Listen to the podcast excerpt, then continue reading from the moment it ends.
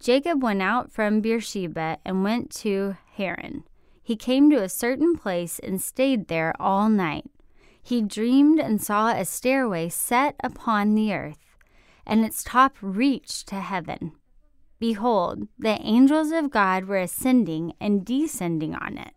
Genesis 28 10 through 12. Dear God, thank you for being a God who sticks close to us no matter what. Even when we run from you, you never run from us. You love to let us know that you're right there by our side. Show us what your love is like as we hear today's Bible story about Jacob and the stairway to heaven. In Jesus' name I pray. Amen. The Kids Bible in a Year podcast is sponsored by Little Passports delivering monthly activity kit subscriptions that help kids explore the world, cultivate curiosity, and discover new interests with hands on crafts and activities in cooking, science, crafts, and more.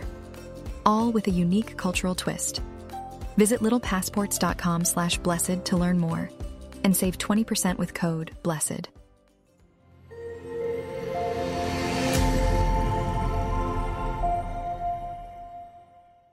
Jacob meets Rachel. Before this story, we learned how Jacob deceived his father into giving him his blessing instead of Esau.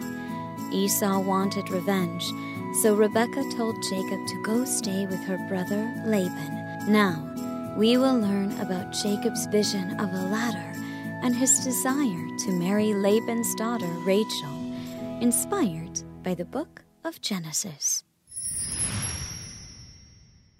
Hi, Julia here, and welcome to the Kids Bible in a Year podcast.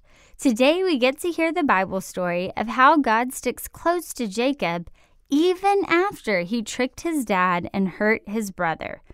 Oh, and there's a stairway that reaches all the way to heaven. It's a really cool story. So let's jump in together. After Jacob's blessing, Isaac said, I do not want you to marry a Hittite woman. Rather go and marry one of the daughters of Laban. So Isaac called for Jacob and told him, Go and find a wife in Paddan Aram. So Jacob went away to find a wife.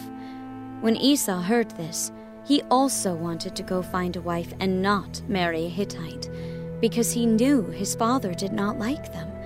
So he went to Ishmael and married Mahalath, in addition to the wives he already had to try and please his father. Now, while Jacob was on his journey, he stopped one night to get some rest, and he laid his head down on a stone and slept. While he was asleep, he had a dream that there was a ladder reaching towards heaven, and angels were traveling up and down it. Above stood the Lord, and he said, I am the Lord, the God of your father Abraham and the God of Isaac. I will give you and all your family the land you are on, and your family will grow and be spread all out.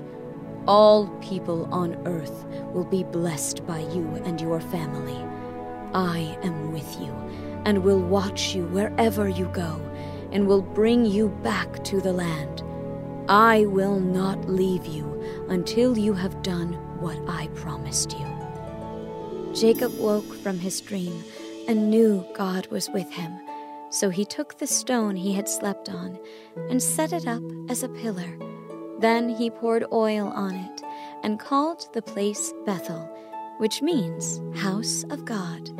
Then Jacob made a vow, saying, if God will be with me and will watch over me on this journey, then the Lord will be my God, and this stone that I have set up as a pillar will be God's house.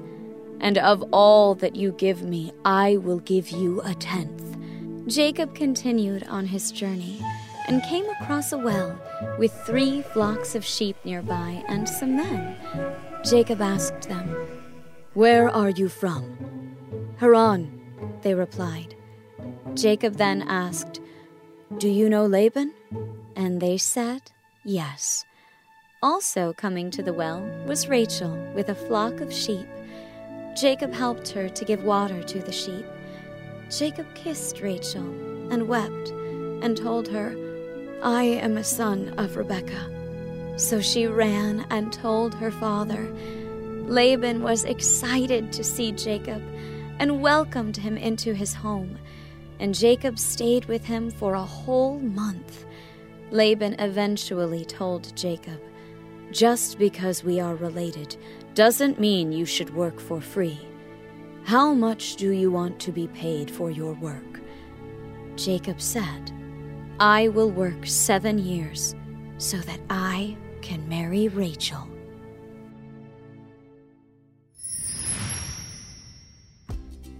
Isn't it such good news that God doesn't just leave us behind after we mess up? You can't do something so bad or make so many mistakes that God stops loving you. Because you and I didn't do anything to earn God's love in the first place. God loves you just because you're you. He made you and He won't leave you. The Bible says in the book of Romans that neither death, nor life, nor angels, nor principalities, nor things present, nor things to come, nor powers, nor height, nor depth, nor any other created thing will be able to separate us from the love of God which is in Christ Jesus our Lord. Wow, that's amazing! And I bet no one was happier to discover that God's love won't quit than Jacob. Before our story started today, Jacob had tricked his dad and hurt his own brother. Along with his mom, he lied and cheated to try and control God's plans. Well, as you can imagine, the whole thing blew up in his face. Everyone got hurt because sin always hurts someone so Jacob had to leave home. His journey took him nearly 400 miles back to near where his family was originally from, where his grandpa Abraham had lived. It was a long, lonely trip. Jacob had no one, no friends, no family. And because of what he'd done, he probably felt pretty unlovable. Have you ever felt unlovable? I have. We all do sometimes. It's a feeling like you're not good enough for people to like you, or you messed up so bad that no one could still love you after what you did. Whatever the reason, it's an awful feeling. And like a lot of our feelings, it doesn't tell us what's true. What's true is that you are lovable because God always loves you. God is love, and Jacob found that out in an incredible way. After traveling for a long, long time, he made camp. Only he didn't really have any camping gear like a nice tent or a warm sleeping bag. He pretty much only had himself and a rock. So he laid down and probably used his not so comfy rock as a pillow. Talk about a hard night's sleep. But then something happened that made it all worth it. God happened. Jacob had a dream, but this wasn't the kind of dream where you wake up to discover that none of it was real. This was a dream from God, and it was real.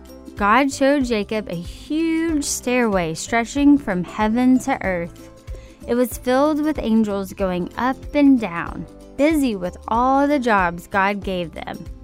And do you remember who stood at the top of the stairway?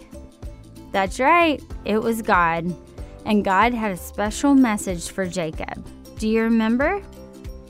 God said, Jacob, all those promises I made to your grandpa Abraham and to your dad Isaac, I make to you. You can almost imagine Jacob going, Who? Me? Are you sure you got the right guy? But God always has the right guy or the right girl. He doesn't make mistakes, and he made sure Jacob knew that. He said, Jacob, I am with you and will keep you wherever you go. Then Jacob woke up. He looked up at the night sky, but all he saw were stars. He stared at the ground, but all he saw was his rock pillow. Everything looked the same, but nothing would ever be the same again because Jacob had met with God. In fact, Jacob knew his dream was so special that he named the place where it happened Bethel, which means house of God. And what happened next proved God's promises because Jacob found his family and then he found a wife. Isn't God so good? God's promises to Jacob were all about growing his family, blessing his family, and one day blessing the whole world through his family. So, wouldn't you know it? Right after God meets Jacob in that incredible dream, he leads him straight to Rachel, who will help Jacob start his family. God always comes through, and his love never quits. I'm so glad you joined me today. Come back next time to hear how Jacob's family grew really big, really quick. And remember, the Bible is the best story ever told. It's God's story to you, and it's all true. Please leave us a review if you enjoyed this podcast. Reviews help parents find this podcast and spread the good news around the world. Thanks for listening to Pray.com's Kids Bible in a Year. For more Bible stories and wisdom to last a lifetime, download the Pray.com app for free today.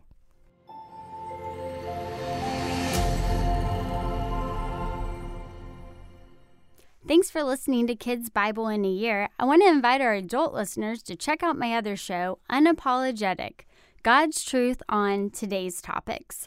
It's unfiltered, important, inspiring, and it helps you have conversations that support you in having bold faith in a broken world. You will be empowered, excited, and inspired in your faith. I'm so excited for you to join me for Unapologetic weekly wherever you get your podcasts.